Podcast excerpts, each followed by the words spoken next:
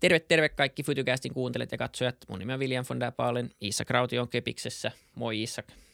Moi Veli. Ennen kuin mennään jaksoon, niin ottakaa kanava haltuun audiossa, YouTubessa, missä ikinä katsotte tai kuuntelettekaan, niin autatte kanavan kasvua. Kiitos. Esko Aho, tervetuloa vieraaksi. Kiitoksia. Yleensä me pyydetään meidän vierasta esittämään tai esittäytymään. Aika moni sut tietenkin tuntee ää, ensinnä pääministerinä, mutta olisi mielenkiintoista kuulla omin sanoa, että minkälaisia muita hattuja mielet itsellesi nyky, nykypäivänä? No mulla on oikeastaan ollut urani aikana kolme hattua. Yksi oli poliitikkohattu ja, ja valtiollisen ja päätöksenteon hattu. Toinen oli sitten elinkeinoelämän hattu, ennen kaikkea Nokiassa, joka tosin kyllä jatkuu edelleenkin. Ja sitten kolmas on tämmöinen yliopistohattu. Olen aika paljon tehnyt töitä kotimaisten ja ulkomaisten yliopistojen kanssa. Se oikeastaan alkoi Harvardin keikasta vuonna 2000-2001. Ja sitten olen ehkä neljäs ura, joka on oikeastaan aika pitkä ura jo, mutta nyt tiivistymään päin, on, on sitten sekä kirjoittajan, kirjojen tekijän että kustantajan rooli. Olen kustantanut myös aika, aika paljonkin kirjoja. Okay. Että, että voisi sanoa, että jos tänään jotakin olen, niin olen hallitusammattilainen, neuvonantaja, ää, strateginen kouluttaja ää, ja sitten kirjailija ja kirjan kustantaja. Just niin. Joo, ja osittain ää, tämän sun viimeisimmän kirjan johdosta me sut alun perin kutsuttiin. Ja, ja sä oot käynyt nyt pari hyvää podcastia aiheesta jo tekemässä tässä välissä. Sami Miettisen kanssa neuvottelijat kanavalla muun muassa. Suositellaan kaikille kuuntelemaan se jakso. Ää, hyvä, hyvä yhteenveto kirjasta ja, ja ylipäänsä siitä tilanteesta. Mutta siitä lähti oikeastaan tämä ajatus ää, kutsua sut, eli, eli kirjoitit kirjan ää, 1991 Mustien joutsenten vuosi.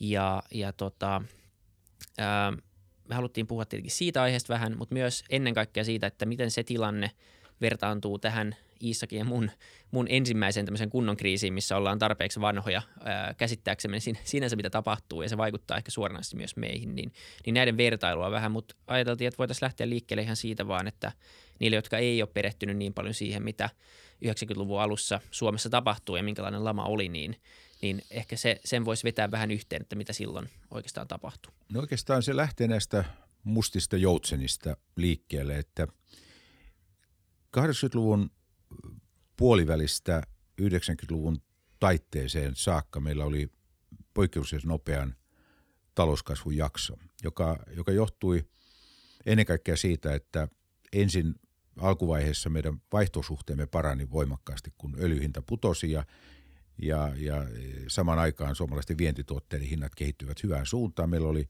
meillä oli erittäin hyvä, hyvä äh, jakso ulkomaankaupan arvoa ajatellen. Ei määrissä, mutta arvossa kyllä. Sitten tuli raha- ja valuuttamarkkinoiden vapauttaminen, joka eh, sysäsi rahan tarjonnan aivan valtavaan kasvuun. Meillä luoton, luottokanta saattoi kasvua yhden vuoden aikana yli 30 prosenttia. Ja, ja ihmiset eivät, eikä asiakkaat eikä, eikä yrityksetkään eivät oikein tajunneet, kuinka suuria riskejä siihen valtavaan velkaantumiseen sisältyy. Ja sitten oli kolmas tekijä – joka alussa eh, tuotti kasvua, mutta sitten alkoi kääntyä jo kyllä loppuvaiheessa toisinpäin, oli, oli tietysti Neuvostoliiton kauppa. Eli tehtiin vaihtokauppaa, me maksoimme öljymme, öljymme tavaroilla ja, ja, ja yritysten näkökulmasta se oli hyvää kauppaa. Niin tuommoinen tyypillinen neuvostoviejä laski, että kolmannes liikevaihdosta ja kaksi kolmasosaa katteesta tulee Neuvostoliiton kaupasta. Ja se oli aika tyypillistä suomalaisille, varsinkin metalliteollisuuden suurille yrityksille. No sitten lysti alkoi loppua, eli, eli vaihtotase meni niin rajusti pakkaselle, että, että oli vaikea, vaikea enää pitkässä juoksussa rahoittaa sitä vaihtotaseen alijäämää ja kansainvälisen, kansainvälisellä markkinoilla ei enää uskottu Suomen ja suomalaisten yritysten velanmaksukykyyn. Se alkoi no, johtaa, johtaa ongelmiin. Ja sitten tietysti Neuvostoliiton romahdussa ajakaan sen, että se kannattava Neuvostoliiton kauppa loppui melkein kuin seinään. Yhdessä vuodessa pudottiin, pudottiin 13 prosentin osuudesta ehkä tuonne 5 prosenttiin viennistä ja, ja se oli todella raju isku. Ja nämä kaikki yhdessä äh, saivat aikaan sitten, sitten äh, kriisin, jota vielä pahensi pankkijärjestelmän, voi sanoa, että melkeinpä romahduksen, romahduksenomainen kehitys. Että, että meillä oli vuonna 1991 miinus 7 prosentin talouskasvu, joka tarkoittaa kyllä aika vapaata pudotusta. Yrityksistä laskin 20 suurimman yrityksen nettotuloksen. Niistä neljä pystyy tekemään tulosta. Ja nämä neljä, jotka olivat Neste, Kone, Valio ja Kesko, nämä saivat yhteensä markoissa kasaan 700 miljoonaa markkaa tulosta, eli vähän yli 100 miljoonaa euroa. Ja 16 muuta 20 suurimman joukossa tuottivat tappiota yli 10 miljardia markkaa, eli, eli 15 kertaa enemmän kuin tämä neljä tuotti voittoa. Meillä oli ihan karmea tilanne ja, ja, ja siitä selviäminen vaati sitten aika kovia toimia. Niin, jos, jos toi olisi samanlainen tilanne ollut tuossa tuossa niin kuin tulosjulkistuksessa tämän koronavuoden jälkeen, niin, niin tota, oltaisiin varmaan aika maailmanlaajuisessa paniikissa, tai ainakin suomenlaajuisessa paniikissa, kyllä, jos koskenut vain Suomea. Ehdottomasti. Miten tota, mit, mit, mitä se ilmapiirin, ilmapiirin muutos vaikutti silloin, kun oltiin tullut kasinotaloudesta yhtäkkiä tämmöiseen lamatilanteeseen? No ensinnäkin, että kuinka nopeasti se tapahtui sun havainnon mukaan, ja sitten kans tekee mieli kysyä, me, me tiedetään, tiedetään tota, kognitiivista tutkimuksista, että ihmiset ei oikein pysty intuitiivisesti käsittämään semmoisia todennäköisyyksiä, mitkä liittyy tämmöisiin mustiin joutseniin. Ihmiset on oikein ym- osaa ennustaa semmoisia tai nähdä niitä tota, omassa tasossa rationaalista näköpiirissään.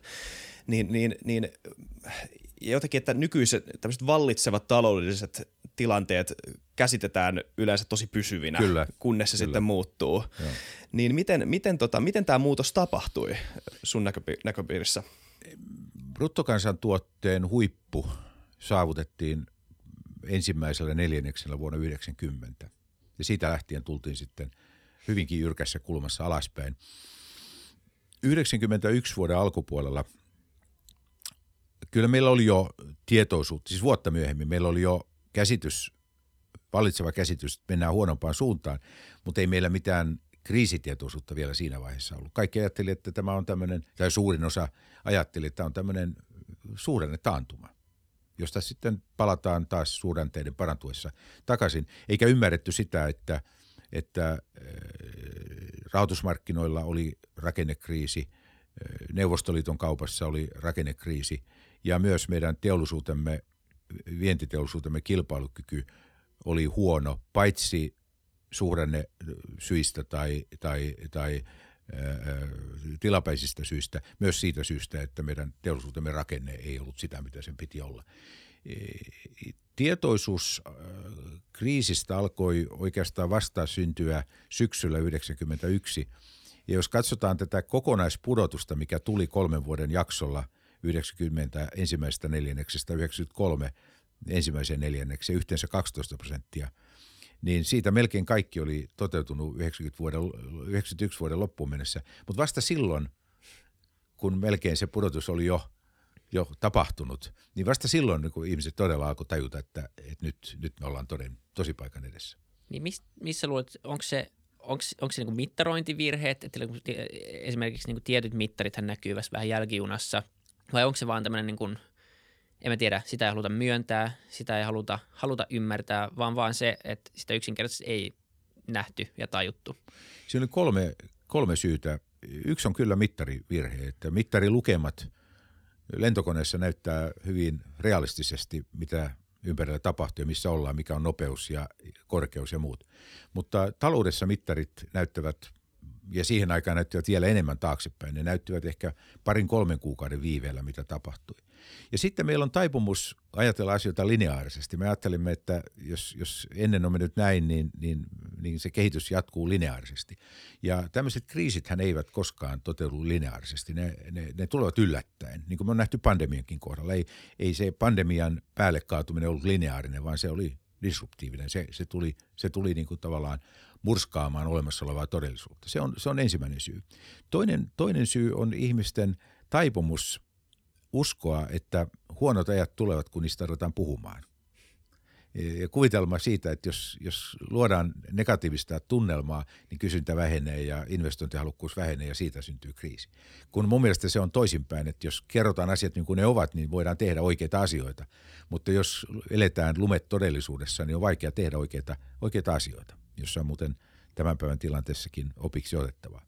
Ja äh, kyllä kolmas syy oli myös sitten se, että, että meillä tapahtui myös tämmöinen laadullinen muutos taloudessa. Globalisaatio eteni voimakkaasti, teknologinen kehitys oli voimakasta. Tapahtui asioita, jotka, jotka muuttivat sitä todellisuutta ihan perustavalla tavalla. Ja, ja niiden havaitseminen on kyllä vaikea, niiden ilmiöiden havaitseminen on vaikea. Nehän on usein tällaisia, niin kuin sanotaan, hokistik-ilmiöitä, että ensin asiat tapahtuvat hiljalleen ja sitten yhtäkkiä – kaikki muuttuukin Kyllä. nopeasti. Ja jälkikäteen kun katsoo käyrää, niin ne, ne tilanteet on helppo nähdä, mutta käyrän keskellä niin eihän kukaan niitä varmaan, tai suurin osa ei varmasti niitä havaitse. Otetaan esimerkiksi 90-luvun alusta matkapuhelimet, että, että kun mäkin sain ensimmäisen matkapuhelimen semmoisen kilo, kilon mötikän taskuuni, niin jos joku olisi mulle sanonut, että, että kahdeksan vuoden kuluttua tai kymmenen vuoden, mä sain sen vuonna 90, että kymmenen vuoden kuluttua se sopii tuommoisen pikkutaskuun ja, ja sen hinta on – sen hinta on 5 prosenttia tai 10 prosenttia siitä, mitä se vuoden 90 puhelin maksoi. Plus, että sillä voi tehdä paljon muutakin kuin pelkästään puhua puheluja. Niin se olisi tuntunut ihan uskomattomalta. Ja että olisi sanottu, että 700 miljoonaa ihmistä maailmassa pitää taskussa sellaista puhelinta. Ei, ei se, se tuntui ihan mahdottomalta ajatukselta. Mutta näin se vain kävi. Kyllä. Meille on opettajat kertonut ala-asteelta asti, että ei, ei teillä tule olemaan mitään laskureita teidän taskuissa, kun te kasvatte isoksi. Ja mitäs kävi? Totta kai meillä on, nämä, että meillä on nämä älypuhelimet. Joo. Mutta tota, voidaan kohta alkaa rakentamaan sitä siltaa nykyhetkeen, mutta otetaan vielä pieni maisemaretti. Mua, kiinnosti, mua kiinnostaisi kuulla suomettumisesta vähän. Mä, ku, mä kuuntelin sitä Sami Miettisen jaksoa ja mulle jäi ainakin semmoinen pieni kutina, että sulla olisi ollut paljon muutakin sanottavaa siitä aiheesta.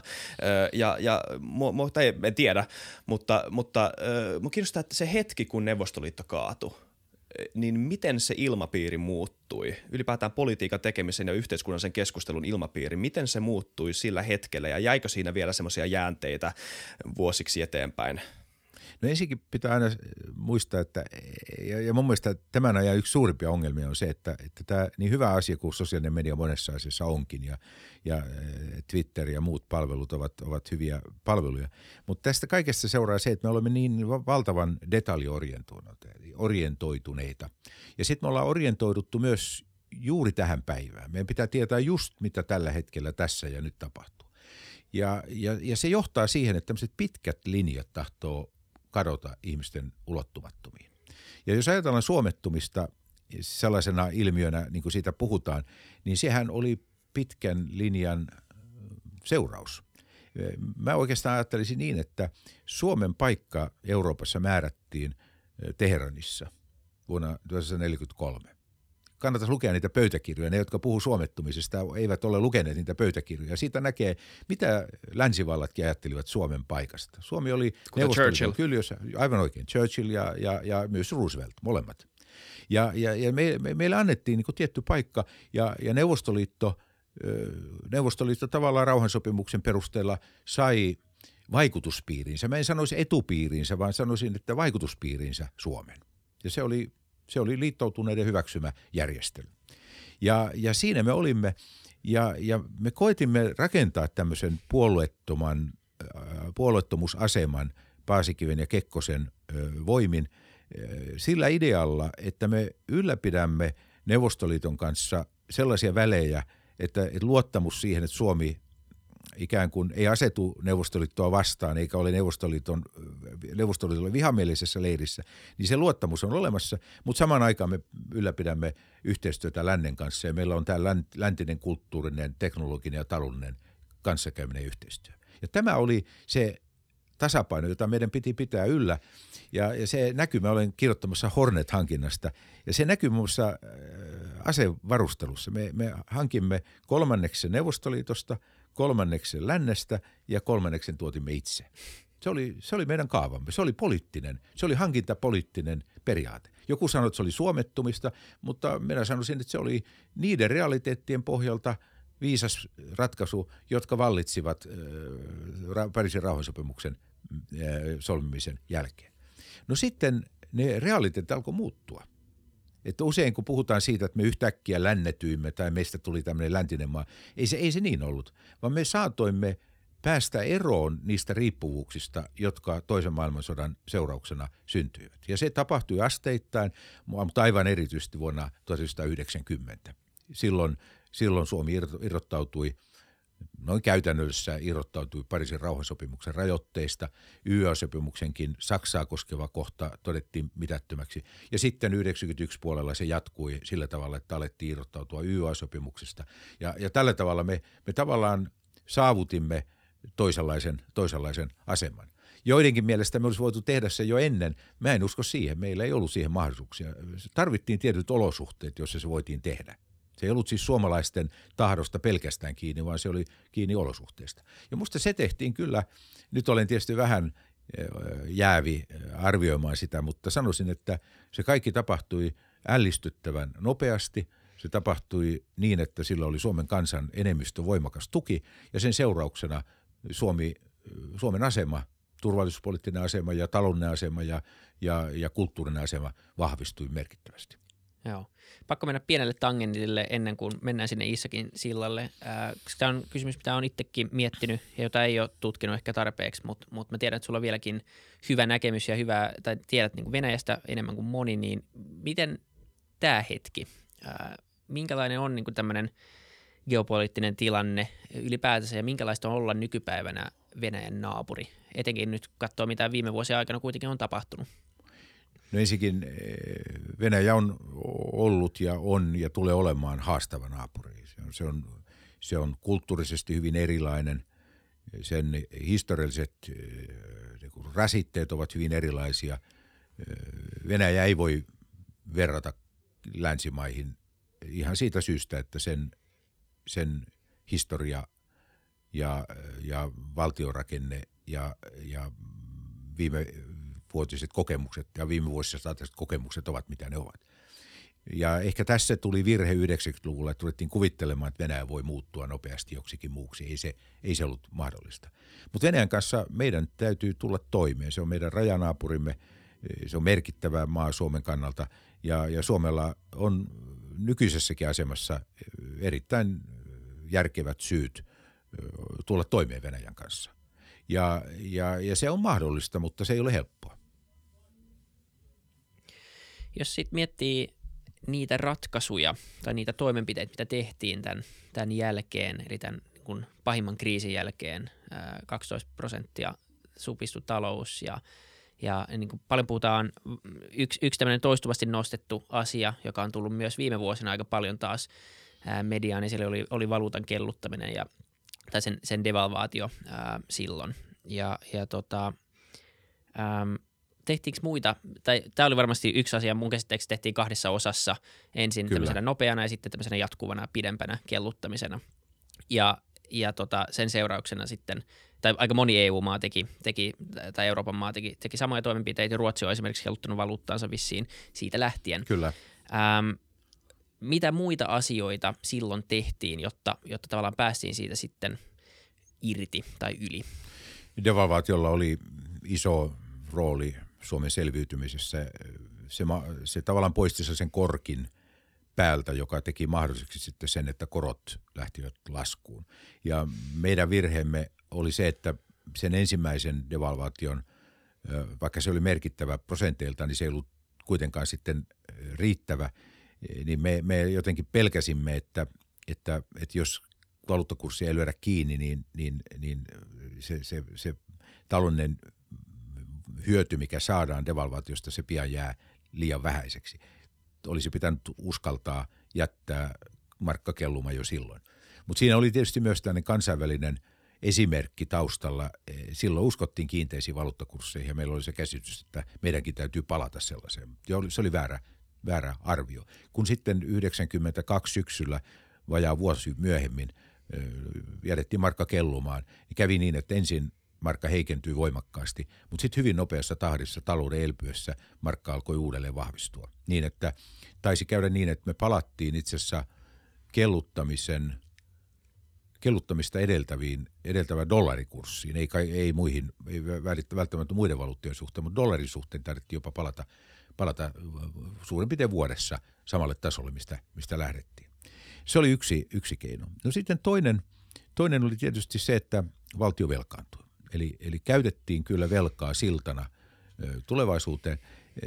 Tämän päivän poliitikoilta, jotka ovat sitä mieltä, että silloin ei tehdä muuta kuin leikattiin, on jäänyt niin kuin katsomatta kokonaan tämä velkatilasto.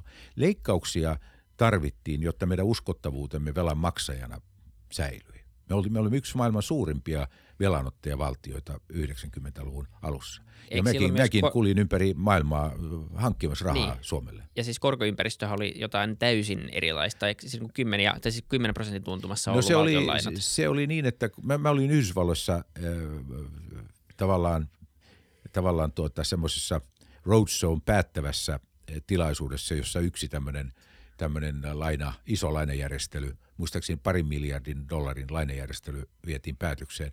Jäi vaan mieleen, se oli, se oli siis 92 vuoden puolella, niin sen korko oli erittäin edullinen ja silloin korko oli jossakin 7 prosentin tienoilla.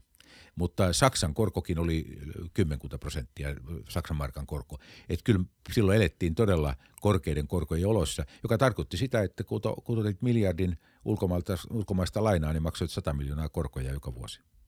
Mm. Ja se on asia, jota ei tämän päivän päättäjä oikein tahdo ymmärtää. Että korko on olemassa ja, ja muuten se palaa takaisin. Niin, kyllä. Se oli, se, se oli toinen, mutta Anteeksi. ehkä me vielä vähän käyn tätä listaa kyllä. jatkossakin läpi. Kolmas semmoinen iso alue, jolla oli merkitystä, oli tutkimus- ja kehitysrahoitus. On aika vaikea ymmärtää, kuinka iso asia oli se, että, että melkein tuplattiin Tekesin, Tekesin rahoitus – 91-94. Et siis kun jouduttiin tekemään leikkauksia, niin tutkimus- ja kehitystyöhön panostettiin valtavasti lisää. Ja sillä oli kyllä suuri merkitys Suomen pitkän aikavälin elpymisen kannalta. Neljäs asia oli sitten, oliko tämä nyt neljäs, neljäs se taisi olla. Neljäs asia oli sitten ehdottomasti verojärjestelmän remontti. Me tehtiin niin kuin yhdessä vuodessa, pistettiin uusiksi melkein koko suomalainen verojärjestelmä arvonlisäverojärjestelmään siirtyminen, ympäristö- ja haittaverot otettiin käyttöön, siirryttiin kiinteistöveroon. Mutta sitten kaikkein merkittävin asia oli, oli pääomaverotuksen uudistus. Siirryttiin tavallaan yhteisöverouudistus, niin kuin sitä kutsuttiin, joka yhtenäisti kaikki, kaikki sekä yritysverotuksen että pääomatulojen verotuksen. Ja siirryttiin tämmöisestä näennäisesti korkeasta veroprosentista alhaiseen silloin 25 prosentin verokantaan. Se oli erittäin iso juttu, sillä oli valtava vaikutus – talouden myöhempään kasvuun. No sitten oli kuntien valtuutusjärjestelmä uudistus, joka oli erittäin iso kuntien toimintamahdollisuuksia vapauttava päätös. Monia muita asioita. EU-jäsenyys oli siinä mukana myös. Et kyllä silloin tehtiin isoja päätöksiä ja, ja, ja nopeassa tahdissa. Niin. Yes, mulla tulee mieleen kaksi täysin toisistaan erilaista kysymystä tästä ja mä kysyn niistä yhden kerrallaan. ja toinen on se, että äh, pahimmillaan tota, sä mainitsit tuossa, että pahimmillaan oli semmoinen tilanne, että Suomen valtio oli ainoa Suomessa ö, suomalainen toimija, joka, jolle myönnettiin luottoa. Pit, pitkäaikaista, velkaa. pitkäaikaista, pitkäaikaista velkaa. Kyllä. Ja, ja tätä pidettiin semmoisena viimeisenä oljenkortena, ja jos tämä olisi kadonnut, niin, niin puhuttaisiin melkein jopa katastrofista. Mä oon kuullut sun käyttävän sanaa katastrofi tässä yhteydessä, ja onko se ihan täysin uskottava sana tässä yhteydessä? Ehdottomasti. Anteeksi. Joo. Niin, niin mun tekee mieli kysyä siitä, että, että jos se olisi tapahtunut, mitä olisi konkreettisesti voitu siinä vaiheessa tehdä, jos puhutaan sen tason katastrofista? No valtiolla se olisi tarkoittanut sitä, siitä mä Koiviston kanssa, presidentti Koiviston kanssa jopa keskustelimmekin, että mitä sitten tehdään. Silloin olisi mietitty, mitä on ne maksut, jotka valtio maksaa ja mitä on sellaista, jota jätetään maksamatta. Maksetaanko lapsilisät, maksetaanko, maksetaanko armeijan hankinnoista, maksetaanko varusmiehille päivärahaa ja paljonko on varaa ostaa kouluihin välineitä ja niin edelleen. Kyllä, kyllä se olisi johtanut siihen, että meidän on tehdä tämmöinen – tämmöinen prioriteettilista, mihin, mihin rahat liittävät ja loppu sitten, loppu sitten olisi maksettu, kun olisi jaksettu. Kyllä se olisi ollut järkyttävä. Se olisi ollut järkyttävä. Kyllä. Armoton ja, tilanne. Ja, ja se, se, mikä oli vaikea selittää, on se, että kun sanottiin, että lainahan saa, mutta lainan saantihan ei ole jälleen, se ei ole tämmöinen lineaarinen juttu. Että jos ajatellaan niin kuin tavallista pankkilaina ottajaakin, niin eihän pankinjohtaja kerro, että saat vielä tämän lainan – ja, ja, ja, ja, mutta et sitten enää seuraavaa lainaa. Vaan pankinjohtaja seuraa, että mikä velanmaksukyky on. Ja jos velanmaksukykyä on, niin sitä lisälainaa tulee, mutta jos sitä ei ole, niin entisetkin lainat sanotaan irti. Ja, ja tämä olisi koskenut myös valtiota. Jos valtio joutuu sellaiseen tilanteeseen, että luottamus sen velanmaksukykyyn loppuu, niin se on yksi päivä. Se on siinä. Matkalla kohti nykyhetkeen, niin, niin tota, pitää pysähtyä vielä valuutoissa. Sanoit, että se oli merkittävin tai ainakin yksi merkittävämpiä asioita se, että päästettiin markka kellumaan. ja Enalla Valrus on kirjoittanut myös omasta valuutasta ja siitä eurosta meillä on ollut erilaisia taloustieteilijöitä tässä ohjelmassa ja ollaan puhuttu jonkun verran eurosta ja markasta ja niiden välisistä eroista. Miten sä näet sen, koska Suomessa näkee yllättävän vähän eurokriittisyyttä. Puhuttiin ennen jaksoa Isakin kanssa, Isak asuu Tanskassa. Siellä ollaan aika eurokriittisiä. Ruotsissa on, on tietenkin Ruotsin kruunu, Norjassa Norjan kruunu. Eli se ei mikään itsestäänselvyys todellakaan, että Pohjoismaissa olisi euro. Mutta kuitenkin tuntuu jotenkin, että Suomessa se keskustelu, mihin ainakin omien kuplien sisällä, mikä käydään, niin on, on, on sellainen, että tietenkin euro on ainoa vaihtoehto, eikä sitä saa oikein kritisoida tai, tai sitä, että, että sitä niin pohtii, että on, onko se ollut hyvä asia meille, niin se on jotenkin vähän tämmöinen punainen vaate. Miten sä näet euron? Se, miksi Suomessa kävi näin, niin ehkä osittain johtuu siitä, että kun päätös euroon liittymistä tehtiin, meillä oli aivan poikkeuksellinen hallituskoalitio. Eli meillä oli tämmöinen – niin kutsuttu sateenkaarihallitus. Käytännössä kaikki muut puolueet keskustaa lukunottamatta olivat hallituksessa tekemässä tätä päätöstä. Ja kun jotain päätöstä tekee, niin se, sitä on vaikea jälkikäteen sitten oikein voimakkaasti arvostella. Ja sehän tehtiin semmoisella ajatuksella, että nyt me päästään eroon tästä tästä tuota korkeasta korosta ja me päästään ikään kuin, me kiinnitytään nyt tämmöiseen niin Euroopan ytimeen, joka, joka takaa sitten meille talouden vakauden. Ja, ja, ja se, se, se oli sinänsä hyvä, hieno ajatus. Se oli itse asiassa hyvin lähellä sitä samaa kuin, kuin tuota vakaa markka tai vahva markkakin, että kun saamme valuuttakurssin kiinni, niin sitten kaikki muu järjestyy kyllä automaattisesti sen jälkeen. Ja, ja mun mielestä se yhteisvaluutta sinänsä ei olisi ollut mikään ongelma – jos yhteisvaluuttaan olisivat menneet ne maat, joiden talouden suorituskyky on kutakuinkin samanlainen ja joiden suurenne herkkyys on kutakuinkin samanlainen. Mutta kun sinne meni ja tuli maita, joiden, joiden talouden suorituskyky oli paljon heikompi ja joiden herkkyys oli suurempi, niin ongelma on nyt sitten se, että millä ihmeellä näitä eroja sitten oikein tasotetaan, koska, koska jos valuuttakurssia ei voi muuttaa, niin ei ole oikeastaan muuta mekanismia kuin – kustannusten alentaminen, jolla voidaan sopeuttaa. Ja se kustannusten alentaminen on osoittautunut poliittisesti eh, ja työmarkkinapoliittisesti erittäin vaikeaksi. Ei vain Suomessa, vaan kaikkialla muuallakin Euroopassa. Ja tästä on seurannut se, että meillä on, me ollaan tämmöisessä kummallisessa pattitilanteessa. Ja, ja eh, nyt sitten vähän niin kuin pakon edessä ryhdytään tekemään tulonsiirtoja eh, tämän pandemian nimissä euroalueen sisällä – se voi vähän aikaa, se voi poikkeustilanteessa mennä, sen mä ymmärrän jopa tietyllä tavalla välttämättömäksi. Mutta eihän siitä voi tulla mikään pitkäaikainen järjestely, koska jos ajattelee vaikka, otetaan nyt ikävä esimerkki Italian ja Suomen välistä veronmaksu valmiutta, niin, niin kyllähän veronmaksuvalmius Suomessa on aivan toista luokkaa kuin Italiassa. Ja jos suomalaiset joutuvat sitten niin kuin maksamaan – Italian laskuja siitä syystä, että italialaiset veronmaksajat eivät halua maksaa verojansa, niin eihän sitä voi kovin pitkään jatkaa. Siitähän syntyy poliittinen jännite, joka, joka sitten laukeaa tavalla tai toisella käsiin. Ja tämä on minusta se pelkotila tai pelottava näkymä, mikä, mikä on edessä. Että, että jos eivät nämä huonommin pärjäävät maat saa niin asioitansa kuntoon ja pysty pärjäämään näillä samoilla säännöillä, niin tämä jännite on jännite on kestämätön ja se ratkaisukeinoja ei oikeastaan Euroopassa paljon ole. Kyllä, se ei ole ainakaan mikään kestävä pohja rakentaa tätä yhteistä eurooppalaista projektia ei, todellakaan. Ei, jo. ei. Ei. Ja se, se kuvitelma me... oli kummallinen, että kun Kreikkakin meni euroon, niin ajateltiin vain, että Kreikkahan, nyt sitten korko Kreikassa on ihan sama kuin se on muualla, niin kuin se olikin vähän aikaa. Mutta jos katsotte, mitä Kreikan taloudessa tapahtui sen ensimmäisen kymmenen vuoden aikana, niin se oli vain ajan kysymys, milloin se, milloin se hökötys hajoaa. Sääli. Kyllä. Tekee mieli kysyä siitä tota, vähän niin kuin teidän tiimistä. Silloin kun sä olit pääministerinä ja teillä oli tämä suuri tota, ongelma edessä, joka piti ratkaista, niin, niin ihan, ihan jos, puhut, jos ei puhuta niistä päätöksistä niin sinänsä päätöksistä, päätöksinä, vaan puhutaan siitä päätöksentekoprosessista ikään kuin sitä ongelmanratkaisu tota, mentaliteetistä tai mistä ikinä haluakin puhua, niin mikä oli se, niin kuin, mitkä oli ehkä ne arvot tai asenteet, joilla te menitte ja kohtasitte tämän, tota, tämän ongelman?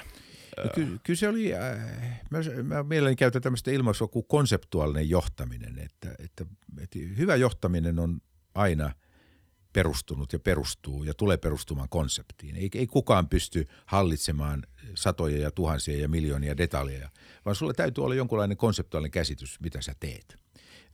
Ehkä kaiken paras esimerkki hyvästä konseptuaalista johtamisesta on Steve Jobs, joka, joka teki iPhonea että jos luette sen Isaacsonin kirjan, niin, Joo, niin se, se, se, se kertoo hy, hyvän tarinan siitä, että hänellä oli visio, käsitys siitä, mitä iPhone pitää olla.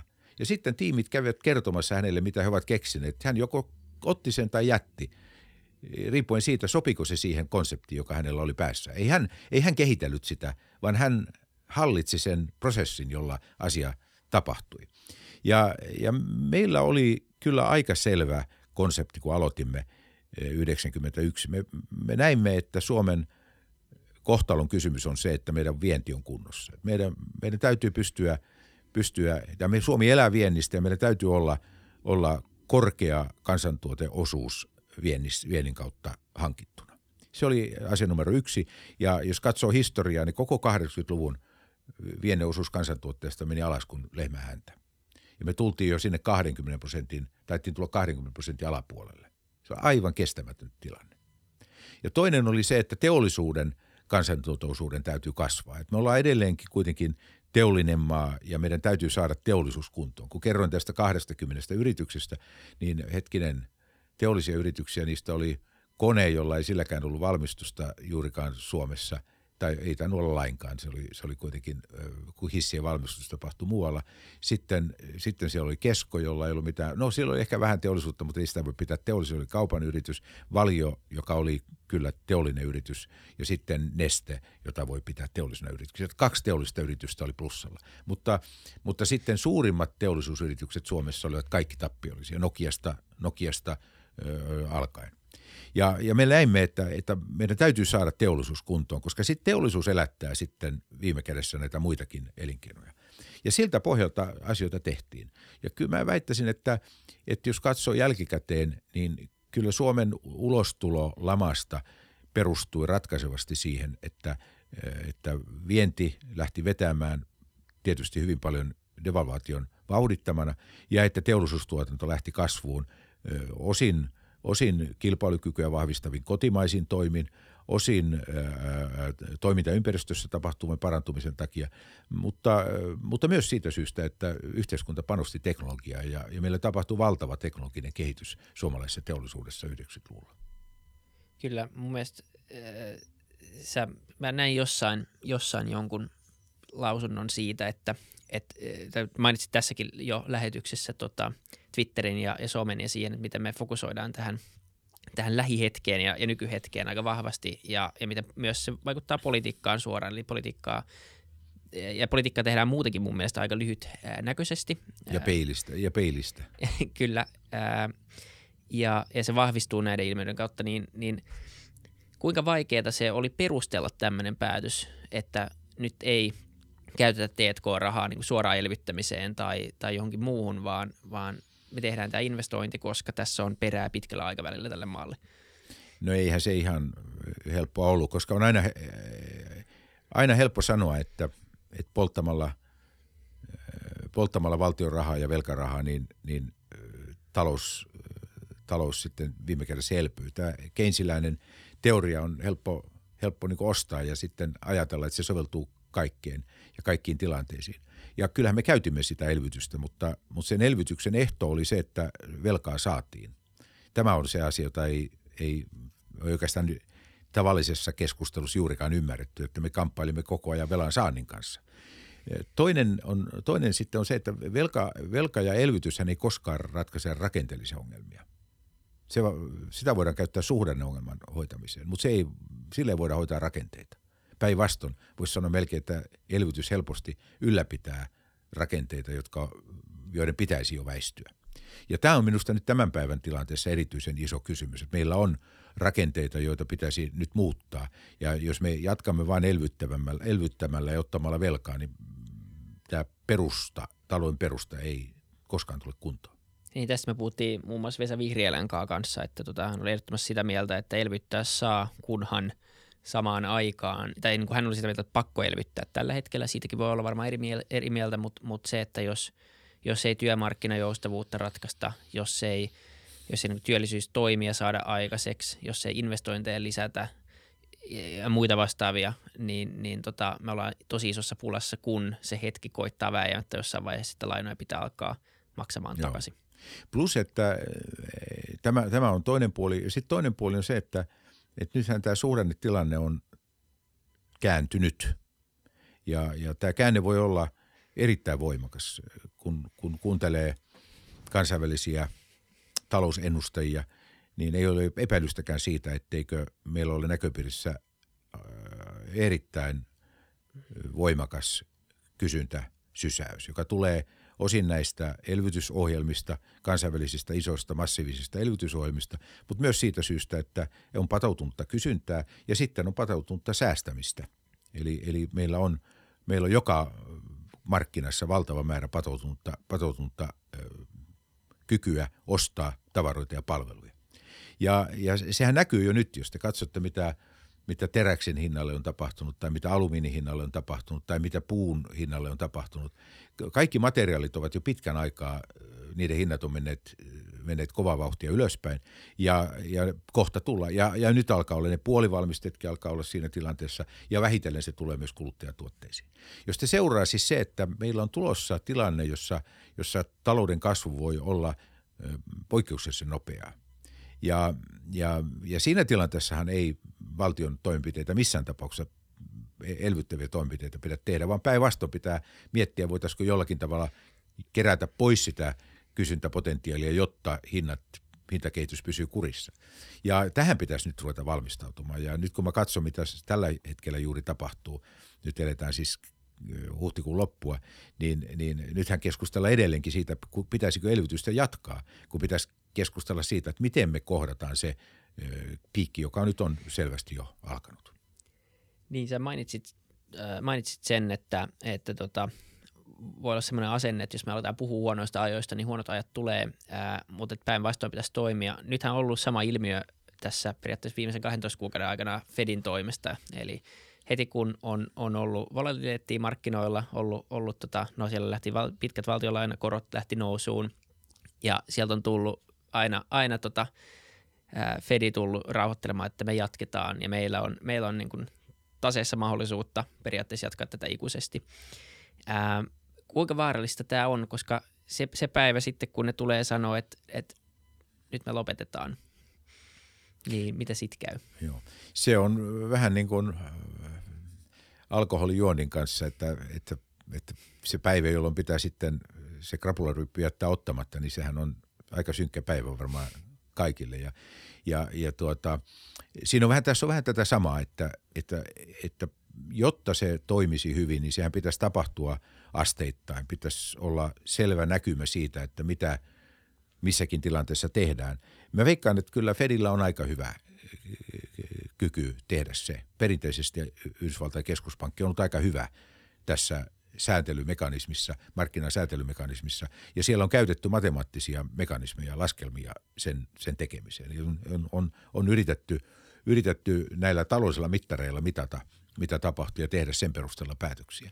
Mutta, äh, mutta nyt voi olla, että nyt on niin monta poikkeuksellista tekijää, että sen ennakointi tulee olemaan tavanomaista paljon vaikeampaa. Äh, mä itse ajattelin niin, että tietty määrä inflaatiota on nyt ihan paikallaan. Kysymys kuuluu, Miten se sitten saada hallintaan, jos inflaatio ryöpsähtää valloilleen? Riittääkö se, että meillä on kuitenkin voimakasta teknologista kehitystä, meillä on, meillä on ikääntyvä väestö, meillä on joitain tekijöitä, jotka hillitsee inflaatiota, niin riittääkö se pitämään sitten inflaation kurissa? Ja se on varmaan niitä, se on semmoinen tuhannen taalan kysymys jatkon, jatkon kannalta. Se, miten se sitten heijastuu Suomeen, niin on tietysti se, että, että varsinkin julkinen talous, joka on nyt sitten pahasti velkaantunut – niin, niin jos inflaatio kiihtyy tai kun se kiihtyy, niin paine korkoihin tietysti alkaa tulla heti. Ja, ja nyt on sanottu, että tämä nollakorkosukupolvi on tottunut siihen, että korkoa ei ole. Tai se on, se on hyvin vaatimatonta tasoa. Mutta kun siihen alkaa tulla prosentti tai kaksi tai jopa kolme lisää siihen tasoon, missä nyt ollaan, niin siinä on, siinä on kyllä leikki loppu sitten aika monessa paikassa. Ja semmoinen vaara on ilmeinen. Niin.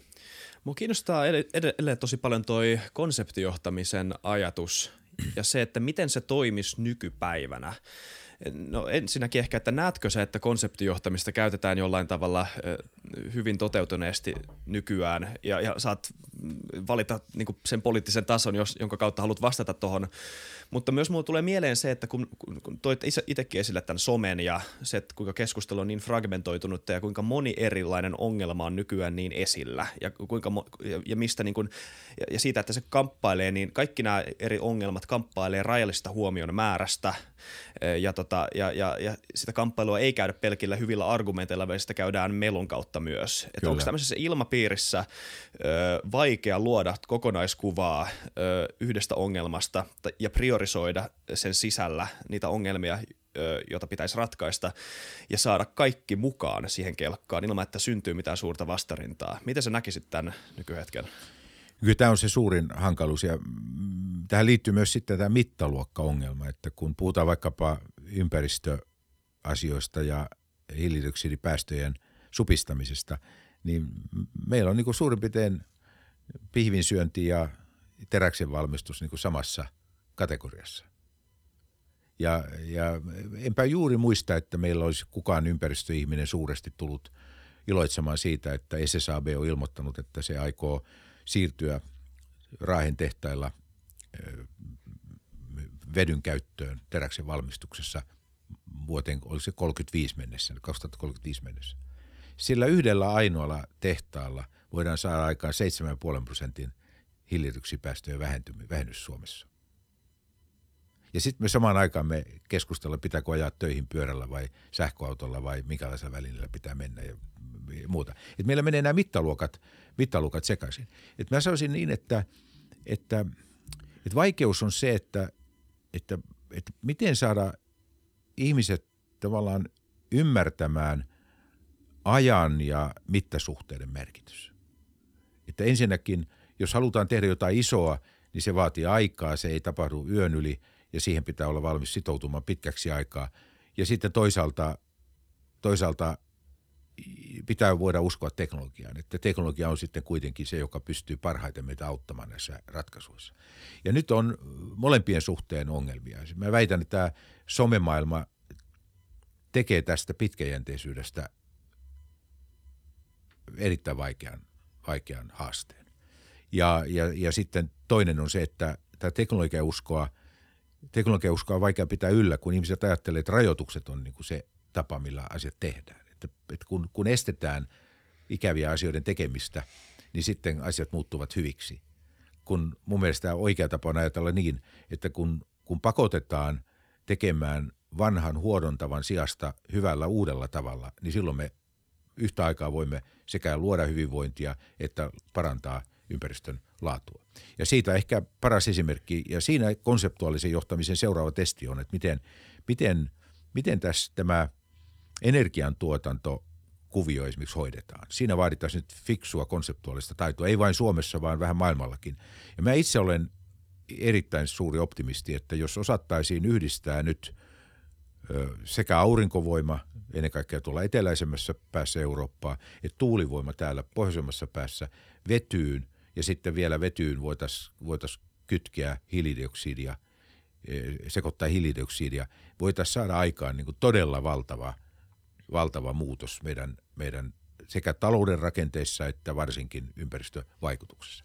Ja se vaatii semmoista suurta konseptuaalista kykyä, johtamistaitoa ja, ja en, en paljon ole tästäkään aiheesta nähnyt keskustelua Suomessa. Se, se jotenkin jää, se jää aika vaatimattomaksi, että, että että en, en tiedä, mitä pitäisi tehdä sille. Ja se tuntuu, Mutta että... onko se, sori Vili, mulla tuosta vielä tuli mieleen, onko se konseptuaalisen ajattelukyvyn tarve ainoa ö, tota, tarvittava muuttuja tuossa yhtälössä, koska eikö tunnu vähän siltä, että tämmöisessä keskusteluilmapiirissä siinä vaaditaan tiettyä itsepäisyyttä myös, että saadaan tämmöisiä ajatuksia myös läpi, ettei, ettei, tota, ettei murruta helposti sen, tota, sen tietenkin murtuminen poliittisen tota, toimijan, äh, äh, siis siinä yhteydessä se ei, se ei ole ehkä oikea sana, koska totta kai niin kuin demokratiassa pitää aina kuunnella kaikkia uskottavia ääniä, mutta, tota, mutta, mutta, mutta jos halutaan pitää semmoisesta konseptikokonaisuudesta kiinni, ö, ilman, että se korruptoituu liikaa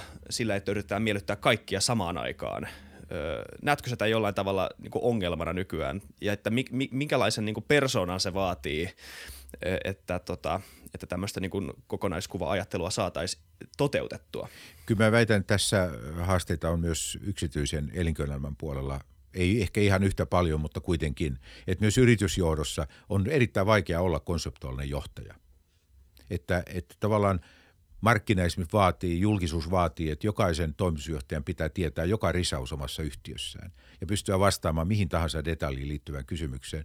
Ja, ja ajatus monella johtajalla on se, että kun, kun saan oman yrityksen joka ikisen ruuvin kiristettyä sopivaan asentoon, niin sitten se masina toimii mahdollisimman hyvin. Kun sen sijaan pitäisi miettiä sitä, että minkälaisella konseptilla sitä yhtiötä kehitetään. Mä sanoisin niin, että, että konseptuaalisen johtajan on helppo olla jääräpäinen ja, ja, ja, ja, ja selkeä, koska se konsepti on se väline, jolla, jolla johdetaan. Ja, ja, ja ehkä huonoimmat esimerkit on, on sitten sellaiset johtajat, jotka ovat päättäväisiä, mutta ovat päättäväisiä satunnaisilla – satunnaisilla tavoilla. Ovat kovia joissakin asioissa, mutta sitten ovat pehmeitä tai, tai peräänantavia jossakin toisessa. Se on ehkä se suuri vaara.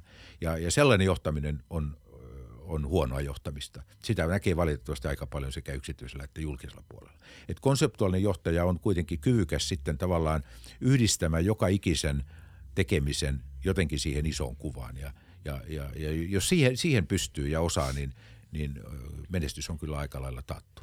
Mun mielestä on tosi mielenkiintoinen näkökulma, koska jos lukee ja on teknologiauskoinen tai lukee yrittäjistä, lukee uusista ratkaisuista, mitä koko ajan tulee ja, ja menestyneistä hankkeista, niin, niin jotenkin nimenomaan itsessäkin tuntuu, että ne ratkaisut alkaa jo olemaan siellä, mutta se ongelma on ehkä osittain, että niistä ei tiedetä tai niitä ei osata yhdistää toisiinsa ja semmoista niin kokonaiskuvaa nimenomaan ei ole olemassa. Mä oon itse pyrkinyt käyttää enemmän ja enemmän ja mä luulen ja mä toivon, että se on hyvä sääntö elämässä, mutta mä tykkään tästä Pareton laista, eli siitä, että sä saat 80 prosenttia tuloksista 20 prosentilla työstä. Tai jos ei se työmäärä itsessään, niin 20 prosenttia asioista yleensä johtaa 80 prosenttiin tuloksista. Ja jotenkin tuntuu, että, että se on vähän sama kaikessa. Ja, ja se, mä en ole vielä löytänyt paikkoja, missä tämä laki ei toimi. Ja jotenkin tuntuu, että ehkä tässä ilmastonmuutoksessa ja politiikan teossakin, niin, niin pitäisi tehdä tämmöistä pitkä, pitkäjänteistä paretojohtamista. Ehkä tämä on nimenomaan sama asia kuin tämä konseptuaalinen Joo, johtaminen. Uh, mutta jotenkin on niin paljon ratkaisuja tässäkin podcastissa esitetty, mutta sitten kuitenkin se, se julkinen keskustelu tämän ympärillä on nimenomaan aika negatiivinen ja se keskittyy nimenomaan aika pieniin asioihin ja se keskittyy myös aika pitkälti Suomeen, joka on kuitenkin murtaosa tästä haasteesta maailmanlaajuisesti. Ähm, ja, ja No Harari on kirjoittanut, sekin ollaan mainittu tässä podcastissa monta kertaa, että tämä on globaali ongelma ja tätä ei ratkaista niin kuin kansallisvaltioiden sisältä tätä ilmastonmuutosta, vaan tämä, tämä vaatii paljon isompaa yhteistyötä, jos me halutaan saada tämä toimimaan. Eli se konseptuaalinen johtaminen pitäisi tulla ehkä joltain muualta, muualtakin kuin vain valtioiden päämiehiltä, jostain, jostain niin kuin, en mä tiedä, ilmastonmuutoselimestä. Joo, mutta kyllä ilmastonmuutoksessakin on selvästi nyt nähtävissä, että, että on joku tietty – että se hogistic-vaikutus alkaa sielläkin näkyä. Eli, eli, äh, eli on, on tavallaan ylitetty joku semmoinen kynnys, jonka jälkeen, jonka jälkeen äh, kaikki haluavat tehdä jotakin sillä alueella voidakseen menestyä. Äh, mä näin se jopa tuolla Venäjällä, että sielläkin aletaan ottaa yhä vakavammin, vakavammin se, että pitää tehdä asioita toisella tavalla. Ehkä se kaikkein näkyvin esimerkki on Suomessa tämä tuulivoima. Mä olen seurannut sitä sen takia, että mun kotiseudulleni on rakennettu erittäin paljon tuulivoimaa ja, Ja, ja ne ovat aivan käsittämättömiä investointeja. Teille varmaan ei sano mitään Lestijärven kunta. Se on siis semmoinen 700 asukkaan, 800 asukkaan pieni kunta. Tiedetään vain, että se on Pohjanmaalla. Pohjanmaalla.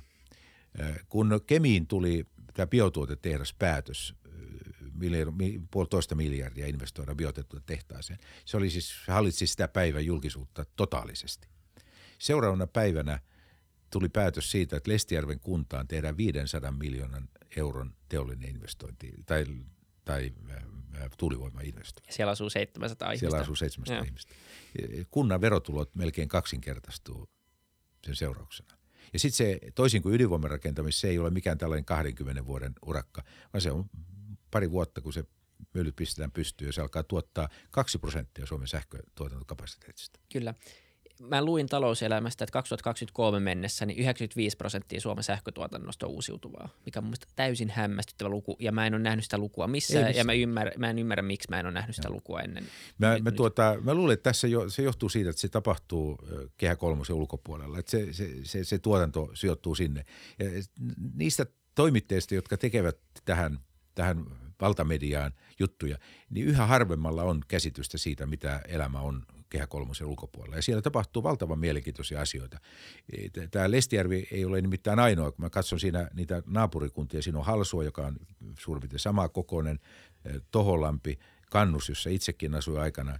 Niin näihin kaikkiin tulee Mä, mä luulen, että semmoinen 6 prosenttia Suomen sähköntuotantokapasiteetista tulee sijoittumaan muutaman vuoden aikana tämmöiselle valtavan pienelle alueelle. Se tulee muuttamaan koko sen aluetalouden – myöskin, myöskin tuota, kuntien verotulojen kehityksen aivan toisenlaiseksi. Ja, ja, ja se tapahtui ilman euronkaan yhteiskunnan tukea. Ei euroakaan yhteiskunnan tukea. Kaikki on, kaikki on ö, yksityistä rahaa. Ja, ja se, jos kymmenen vuotta sitten joku sanoi, että näin voi tapahtua, niin sitä ei olisi ikinä uskottu. Toinen, toinen mä muistan 70-luvulta, kun puhuttiin bioenergiasta, siitä, että puusta saatavaa puu, puu, puu voisi olla energian lähde myös, niin sitä sanottiin risusavotta romantiikaksi. Ja nyt, jos te laskette yhteen tuulen ja, ja, ja biomateriaalit, eh, me, meidän, meidän metsäyhtiöthän on suuria energian tuottajia. Se ei ole mitään risusavotta romantiikkaa, vaan se on ihan toimivaa taloutta. Se on erittäin fiksusti hoidettua taloutta. Että, että me, me usein niin kuin, semmoinen pieni alku, joka näyttäytyy vaatimattomalta, se juuri tämän hokistik-vaikutuksen seurauksena, se voi olla tosi merkittävä. Ja meillä on onneksi, ja nyt mä olen optimisti sitten, niin meillä on onneksi Suomessa, meillä on esimerkiksi yksi alue, jossa me ollaan edelleen maailman parhaita, ja se on tämä bioosaaminen. Meillä on sekä koulutuksessa, teknologiassa – materiaaleissa, materia- raaka-aineissa. Meillä, meillä on monia, monia tällaisia aivan kiistattomia etuja. Ja mä uskon, että suurin osa suomalaista ei ollenkaan ymmärrä, että, että minkälainen jalokivi meillä on käsissä. Se on, jos puhutaan jostain uudesta Nokiasta, niin voi sanoa, että kyllä meillä aika paljon metsissä ja, ja, ja puuraaka-aineissa ja sen taitavassa hyödyntämisessä, niin meillä on kyllä, kyllä tietyllä tavalla Nokian kaltainen – kultakimpale käsissä. Sitä ei vaan nyt osata vielä hyödyntää riittävästi, mutta kyllähän se menee eteenpäin. Me ruvetaan rakentamaan puusta, kohta meidän vaatteet tehdään puukuidusta ja niin edelleen. Kyllä, kyllä se tulee, tekee tuloa ja se on jälleen sama juttu, se tulee hyvin nopeasti. Mutta silti me käytetään valtava aika hautajaisiin. Paperitehtaan hautajaisiin, hautajaisissa vietetään paljon paljon enempää, enempi aikaa kuin uusien tehtaiden vihkiäisissä. Kyllä. Niin ja mikä se, mikä se suhde on itse asiassa, koska tämä on mielenkiintoista. Mä, mä, on, mä tiedän vaan näistä tota, tehtaiden sulkemisista ja siihen liittyvistä kohuista ja näin, mutta mikä se suhde on uuden versus vanhan teollisuuden välillä? No juuri äsken Stora Enso antoi ulos tuloksensa ja, ja siinä oli ainoa negatiivinen juttu oli paperi painopaperi. Et sen, sen markkina katoaa, mutta kaikki melkein muu puu, puusta tehtävä tuote alue menee hyvin. Ja sehän on valtava se tuotealue, mitä se tehdään. Nehän ei enää ole niin kuin paperi- ja sellutehtaita, vaan niistä tulee juuri biotuotetehtaita, koska niitä jaokkeita, joita puusta saadaan, on valtava määrä. Siellä on kemikaali, ke, ke, kemian tuotteita, siellä on, siellä on energiaa, siellä on kuitua, siellä on, siellä on ties mitä. Jos vielä hetken hypätään tähän nykytilanteeseen. Nyt vähän Fytykästin ei-tyylille uskollisen ajankohtainen viittaus. Me käydään, käydään, tehdään budjettia, pohditaan työllisyystoimia ää, keskellä tätä valtavaa lainanottoa, joka tapahtuu kaikkialla maailmassa ja joka ehkä uhkaa jatkua, niin mitä, jos tahallaan nyt pohjustetaan tämä tälleen, niin mitä sä pelkäät tässä tilanteessa? Mitä voidaan tehdä väärin nyt tässä hetkessä, joka saattaa kostautua semmoisessa ympäristössä esimerkiksi, missä talouskasvu taantuu taas tai jossa korot lähtee vahvasti nousemaan? Mun mielestä suurin haaste on se, että tämä tämmöinen yksi silmäisyys on johtanut siihen, että nythän meillä katse on ollut pelkästään tässä pandemiassa ja sen hoidossa. Ja kuitenkin, jos katsotaan väestön ikääntymistä vaikkapa, niin se on edennyt vääjäämättömällä tavalla joka ikinen kuukausi ja joka ikinen vuosi tänä, tänä aikana. Me, me kuljetaan kohti haastavia aikoja siinä suhteen. No sitten tietysti ympäristössä voi sanoa, että ympäristön kohdalla on sama juttu, että kyllä meidän ympäristöhaasteet on isoja. Onneksi siellä tapahtuu paljon positiivista tänä aikana, aivan riippumatta siitä, mitä päätöksiä politiikassa tehdään. Ja sitten on kolmas asia, on, on tietysti tämä meidän, meidän työmarkkina, joka, joka, joka on edelleen – niin kuin viritetty tämmöisen teollisen ajan rakenteiden mukaan. Eli, eli ajatus on se, että ihmiset istuvat koneen vieressä ja siinä tehdään kahdeksan tuntia töitä ja siitä pitää saada sen mukainen korvaus. Kun, kun työ muuttuu yksilölliseksi yhä enemmän ja enemmän johtuen digitalisaatiosta, niin on aivan selvää, että meidän täytyy pystyä uudistamaan tätä työmarkkinaa. Työaikojen, työn tekemisen tapojen ja muiden pitää olla joustavampia. Ja minusta loista esimerkki näistä asenteiden vaikutuksista on tämä pandemian aiheuttama etätyön lisäys. Jos joku olisi sanonut, että kokonaiset yritykset voi siirtyä täydellisesti etätyöhön, niin kyllä sitä olisi pidetty haihatteluna. Ja nyt alkaa olla sellainen tilanne, että me tiedän yhdenkin tämmöisen toimituksen, ison lehden toimituksen, joka on päättänyt siirtyä pysyvästi etätyöhön. Ei ole enää mitään fyysistä toimitusta, vaan ihmiset tekevät työtä koto, kotoa käsin. Ja jos ajatellaan yritysten toimintaa. Mäkin olen monessa hallituksessa mukana, niin, niin tuota, en mä usko, että me palataan semmoiseen matkustamiseen, mitä meillä oli aikaisemmin. Suuri osa tämmöistä rutiiniomaista työstä tullaan tekemään etäyhteyksillä. Tarvittiin tämmöinen ikään kuin sysäys siihen, pakotus siihen, että, että asiat tapahtuvat. Ja, ja mä toivon, että, että nyt sitten ja, näin tietyllä vaaran siinä, että, että tämä, tämä vaara ohi-tunnelma tulee kohta. Sitten kohta, kohta ajatella, että nythän, nythän tässä taas, taas niin on selvitty ja velkataakka on niin korkeampi, mutta että taas on selvitty, kunnes joku uusi kriisi tulee. Että, että, että se, mitä mä toivoisin todella on se, että Suomi, Suomi saisi nyt näitä muutamia hankalia rakenteellisia asioita korjatuksi ja, ja ymmärrettäisiin, että jonkun pitää se tehdä. Ja ne itsestään ei tapahdu. Kyllä. Toi on mielenkiintoinen ajatus toi, miten olosuhteet ö, lähtökohtaistuu ja mikä tahansa status quo on se lähtökohta, jonka perusteella mitataan ö, sen vaihtoehtoja. Me puhuttiin, puhuttiin yhden tota, yritysjohtajan kanssa toisessa podcastissa ja hän kuvaili tätä, että – että, tota, että jos hän nyt etätyöaikana alkaisi esittämään työmatkoja ö, tota, tämmöisenä, niin kuin, että hei, sen sijaan, että te tuutte duuniin tämän läppärin kautta, niin te voisitte ajaa pari tuntia joka päivä tänne toimistolle ja takaisin niin kuin ruuhkaliikenteessä ja stressaantua matkan varrella. Miltä tämä kuulostaa? Kuulostaako hyvältä? Joo. Eihän kukaan, niin kuin, Joo. ihmiset katsoo sitä kuin hullua. Kyllä. Niin se on, tota, se, on, se, on, se on jännä, miten tämmöiset tilanteet voi resetoida sen, sen, sen koko, koko näkökentän. Mutta tota, Saanko mä kertoa esimerkin, edelleen, esimerkin myöskin siitä, mitä, kerro, kerro joo, mitä, mitä joo. on tapahtunut? Mä, mä kirjoitan nyt parhaillaankin kirjaa. Ja jos mä ajattelen arkistotyötä, niin, niin meillä, oli, meillä, oli, meillä oli valtavasti rakennettu tiloja, joihin tutkijat pääsee menemään ja tekemään töitänsä siellä. On tosi marginaalinen määrä semmoista tietoa, joka pitää mennä hakemaan arkistosta tänä päivänä. Sä voit istua koneen ääreen, tehdä sen kotona – ja, ja, ja jos sulla on vielä hyvä kotikirjasto vähän siinä päälle, niin se, se tietysti auttaa sitä. Se on ihan käsittämätöntä, kuinka, kuinka vaivattomaksi tiedon käsittely on, on tullut. Ja, ja meillä on edelleenkin paljon toimistoja, joilla, jotka on samalla, samanlaisessa jamassa. Mä juttelin Keskon pääjohtajan kanssa jo ennen tätä pandemiaa ja kauhistelin näitä, näitä kauppakeskuksia, joita Helsingin seudulle rakennettiin kuin sieniä sateella, toinen toistaan suurempia.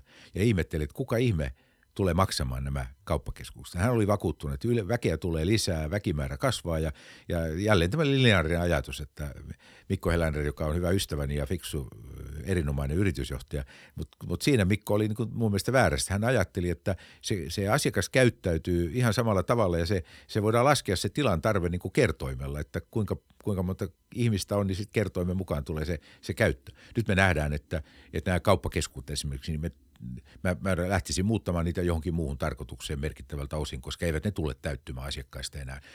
Kun on opittu ostamaan etänä, on opittu käyttämään verkkokaupan palveluja, ei, ei asiakkaat enää samalla tavalla pala, palaa niihin kesku, kauppakeskuksiin. Niitä toki tarvitaan, mutta, mutta se volyymi on ihan jotakin muuta. Ja ylipäänsä tämmöisen niin tilojen tulevaisuus on todella mielenkiintoinen aihe. Toimistot. Että, niin, että Toimistot. aika paljon tulee en tiedä autiotilaa, mutta mä olisin huolestunut, jos mä olisin todella iso kiinteistösijoittaja ja miettisin kymmenen vuoden tähtäimellä, että mitä me teen tällä kiinteistömassalla. Niin kyllä se, se tulee varmasti vaatia aika paljon innovaatiota. Kyllä. Mutta sulla oli joku asia, joka jäi kesken, mä vähän keskeytin äsken. Mä, mä en ole ihan varma, mutta tuosta tuli mieleen se, että eihän ihminen koitakaan lakkaa olemasta sosiaalinen eläin, niin kaikki tämä vapautunut tila, sehän mahdollistaa uudenlaista kohtaamista Kyllä. ja uudenlaista tota, Kyllä. näkemistä. Tämähän on, niinku hienoa, tämähän on hieno mahdollisuus. Toimistotalot totta kai ne on hyviä, mutta jos toimistotalot nähdään jotenkin niinku pragmaattisena infrastruktuurina, niin kaikke, kaiken tämän voi käyttää johonkin paljon rakentavampaan ja, ja jotenkin sosiaalisempaan toimintaan ja, ja no, mitä tahansa sillä voikaan keksiä. Et siis eihän tämä ole mitenkään, en mä näe tätä mitenkään negatiivisena asetelmana, että, että tilaa, tilaa vapautuu muuhun käyttöön. Ei välttämättä, mutta tietysti se johtaa siihen, että ei, ei, ei kannata yrittää sitten palata siihen vanhaan moodiin, vaan täytyy olla valmis sitten siirtymään siihen uuteen. Toinen on, on minusta tämä luontosuhde, että, että aika monelle suomalaiselle sienestys ja marjastus ja luonnossa liikkuminen tuli aivan toisella tavalla, to, toisella tavalla elämykseksi. Ja mä väitän, että siitäkään – siitäkään ei palata entiseen, vaan, vaan, vaan kyllä tämä luontosuhde muuttuu, muuttuu pysyvästi. Mä itse hiihdän mielelläni ja kun tuossa Pohjois-Tapiolassakin oli mahdollista hiihtää, hiihtää, niin siellä näki siis valtavan määrän lapsia ja nuoria hiihtämässä ja, ja, ja uskon, että siitä tuli semmoinen elämys, joka kantaa aika pitkälle, jos vaan nyt lunta riittää. Kyllä. Ja mä uskon itse, että yksi semmoinen ja tämä voi olla mennä ihan mönkään, mutta sen takia ollaan täällä, niin, niin tota, semmoinen deurbanisaatio saattoi ehkä käynnistyä tämän pandemian seurauksena. Puhuttu nyt, puhuttu, puhuttu, puhuttu vaan siitä, että kaikki Joo. muuttaa kaupunkeihin. Ja, ja tota, jotenkin on koko ajan tuntunut, että jossain vaiheessa tulee se vastareaktio kaikille tälle, että ei, ei ole pakko enää asua välttämättä ydinkeskustassa, että sä pääset niin palveluiden luo ja muuta vastaavaa, etenkin jos pystytään rakentamaan infraa sen ympärille – että, että se voi tulla kauempaakin. Ja se oli se ajatus ennen, ja nyt, nyt niin kuin miettii, että miksi tarvii tulla kauempaa, kun sulla alkaa olla ruoan kul- kotiin kuljetukset ja sulla alkaa olla etätyöt ja kaikki on mahdollista, ja ihminen ehkä haluaa enemmän tilaa, ja kun sitä saa merkittävästi halvemmalla kuitenkin Helsingin ulkopuolelta, ja nimenomaan Kehä kolmosen ulkopuolella, niin, niin saa nähdä, että johtaako se siihen, koska nyt on näkynyt jo mittareissa se, että ainakin hetkellisesti niin vuokratasot ei ole, ei ole enää nousussa – ja, ja vuokramarkkinoilla, vuokranantajilla on ollut vaikeuksia. Ja se voi olla vain pandemian takia ja se kaikki palautuu normaaliksi, tai se voi olla, että, että tota, tämä trendi jotenkin pysäyttyy. Joo, ja sitten, sitten toinen, joka, joka on mun mielestä mielenkiintoinen asia, on, on tämä ulkomaisen työvoiman tarve, joka on aivan kiistämätön. Me emme selviä, jos emme saa ulkomaista työvoimaa Suomeen. Mikä on se, mille, mihin me vetoamme?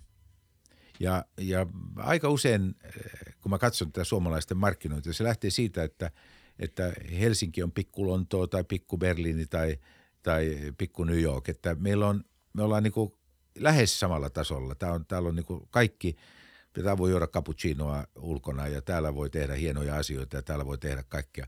Mutta mä oon ihan vakuuttunut siitä, että tämä on se, millä meidän kannattaa erottua, koska me emme erotu – me emme ole kuitenkaan Lontoa, emmekä me pysty tarjoamaan äh, Pariisin tai äh, Berliinikään kaltaisia olosuhteita. Se ei ehkä ole kuitenkaan se valtti. Äh, mulla on hyvä esimerkki uudesta Seelannista, joka on ehkä enemmän Suomen kaltainen maa kuin, kuin nämä mainitut ympäristöt. Niin uudessa Seelannissa tarvittiin koodareita 5-6 vuotta sitten. Ja siitä oli New York Timesissa sitten aikana iso juttu, että kun, kun ne saivat sitten sadan koodarin – maahantuloluvat ja, ja käynnistivät sitten markkinoinnin, kansainvälisen markkinoinnin, niin arvatkas paljonko tuli tarjukkaita koodareita, jotka halusivat muuttaa uuteen Seelantiin? Jos mä oikein muistan, se luku oli 40 000. Ja sitten sit ruvettiin katsomaan, mistä maista ne tulijat oli. Niin Intia oli, Intia oli ykkönen, mutta sen rinnalla oli toinen maa, Yhdysvallat. Sitten kun ruvettiin katsomaan, että mitä yhtiöitä Yhdysvalloista, mistä ne tuli, niin huomattiin, että siellä oli Google, Apple, Microsoft ja muut listoilla. Ja hyvä kysymys kuuluu, minkä ihmeen takia ne haluavat mennä sinne. Ja sitten ruvettiin kysymään niiltä, jotka olivat sitten valikoituneet sinne, ruvettiin kysymään, että miksi sä tulit. Taru Sormusten herrasta, herrasta. Siis vaikutelma siitä maasta. Sitten sen luonto, sitten sen, sen, sen tuota, tietynlainen turvallisuus lapsille, englannin kieli, tämmöisiä asioita. Ja mä oon monta kertaa miettinyt, että jos koodari pitäisi saada Suomeen, tämmöinen loistava tuota, koodari ammattilainen, niin mikä olisi syy, millä voisi parhaiten saada heidät Suomeen? Mä luulen, että, että tarjoamalla talvisen ympäristön, jossa voi harrastaa lumilautailua tai, tai, tai laskettelua tai, tai, tai vastaavia, niin voi olla aikamoinen valtti. Et mä, mä melkein sanoisin, että, että jos, jos, jos Sodankylään tai, tai Kittilään perustaisi tämmöisen koodaajaympäristön ja panisi maailmanlaajuiseen levitykseen mahdollisuuden siirtyä sinne ja asettua laskettelurinteen viereen koodarina, niin voi olla, että siinä olisi kohtuullisen helppo rekrytoida huippuosaajia. Kyllä. Me tehtiin Mika Ihamuotilankaa kokonainen jakso periaatteessa tästä aiheesta tai eri tavoista, miten Suomen pitäisi tuoda kartalle ja tänne saisi houkuteltua ihmisiä. Ja hän on ollut iso Suomen ja Helsingin puolesta puhuja jo pidemmän aikaa ja, ja tota, sen jäl- jakson jälkeen itsekin samaa mieltä, että on aika paljon hyviä valtteja, että ei välttämättä tarvitse olla, olla tota pohjoisen New York, kun voidaan olla vain ihan Helsinki ja joo, voidaan joo, olla ihan oma, joo, oma itsemme. Kyllä. Ja tuohon vielä ilman amperi päälle, niin mä en näe, että miksi kukaan ei haluaisi tulla. niin, se, sekin vielä joo, toimii takuu varmasti. joo, kyllä. kyllä. Mutta kiitos tästä keskustelutuokiosta. Tämä on ollut äh, erittäin mielenkiintoista vähän peilata, peilata siihen aikaan ja, ja tähän nykyaikaan. Ja ei tässä varmaan muu kuin, että aika näyttää, että osataanko me johtaa konseptuaalisesti vai ei. Juuri näin. Kiitoksia. Kiitos. Ja kiitos, kiitos kaikille paljon. katsojille ja kuuntelijoille. Palataan ensi jakson merkeistä taas. Moi moi. Morjes.